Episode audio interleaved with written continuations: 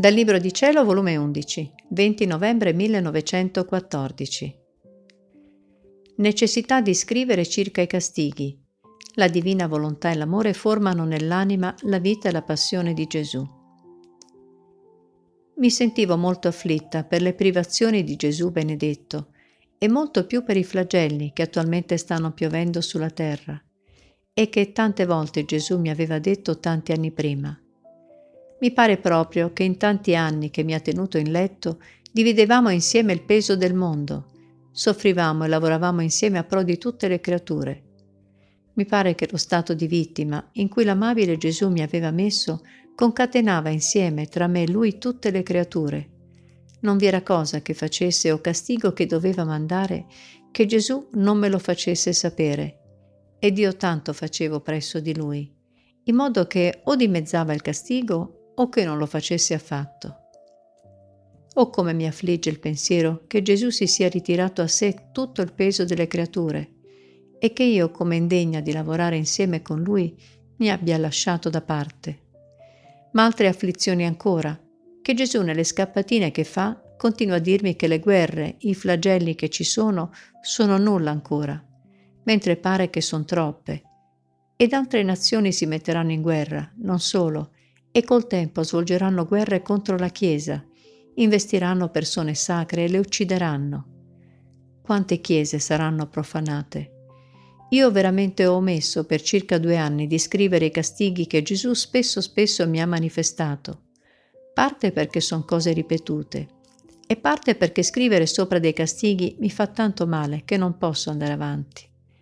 Però Gesù una sera mentre scrivevo ciò che mi aveva detto sulla sua santissima volontà, ed essendo passata sopra ciò che mi aveva detto dei castighi, rimproverandomi dolcemente mi disse, perché non hai scritto tutto? Ed io, amor mio, non mi sembrava necessario, e poi tu sai quanto soffro. E Gesù, figlia mia, se non fosse necessario non te lo dicevo, e poi, essendo il tuo stato di vittima concatenato con gli eventi che la mia provvidenza dispone sulle creature, e vedendosi nei tuoi scritti questo concatenamento tra te, me e le creature, e tra le tue sofferenze per impedire i flagelli, ora, vedendosi questo vuoto, la cosa comparirà scordante e incompleta. Ed io cose scordante e incomplete non ne so fare. Ed io, stringendomi nelle spalle, ho detto, mi è troppo duro il farlo, e poi, chi si ricorderà il tutto? E Gesù, sorridendo, ha soggiunto, E se dopo la tua morte ti darò una pena di fuoco nelle mani in purgatorio, che dirai? Ora ecco la causa che mi sono decisa ad accennare i castighi. Spero che Gesù perdonerà la mia omissione e prometto d'essere attenta per l'avvenire.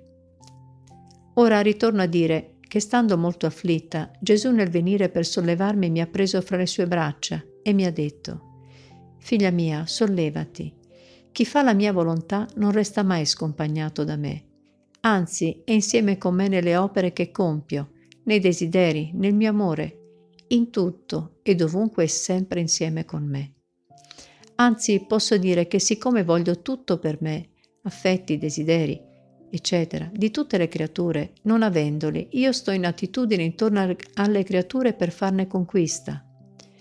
Ora, trovando in chi fa la mia volontà il compiacimento dei miei desideri, il mio desiderio si riposa in essa, il mio amore prende riposo nel suo amore, e così di tutto il resto. Poi ha soggiunto, ti ho dato due cose grandissime, che si può dire formavano la mia stessa vita. La mia vita fu racchiusa in questi due punti, volontà divina e amore.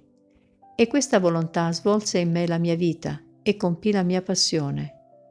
Non altro voglio da te che la mia volontà sia la tua vita, la tua regola, e che nessuna cosa, sia piccola o grande, sfugga da essa.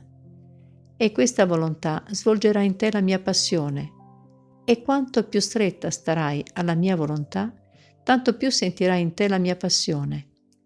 Se farai scorrere in te come vita la mia volontà, questa ti farà scorrere in te la mia passione sicché te la sentirai scorrere in ogni tuo pensiero, nella tua bocca, ti sentirai inzuppata la lingua, e la tua parola uscirà calda del mio sangue, ed eloquentemente parlerai delle mie pene.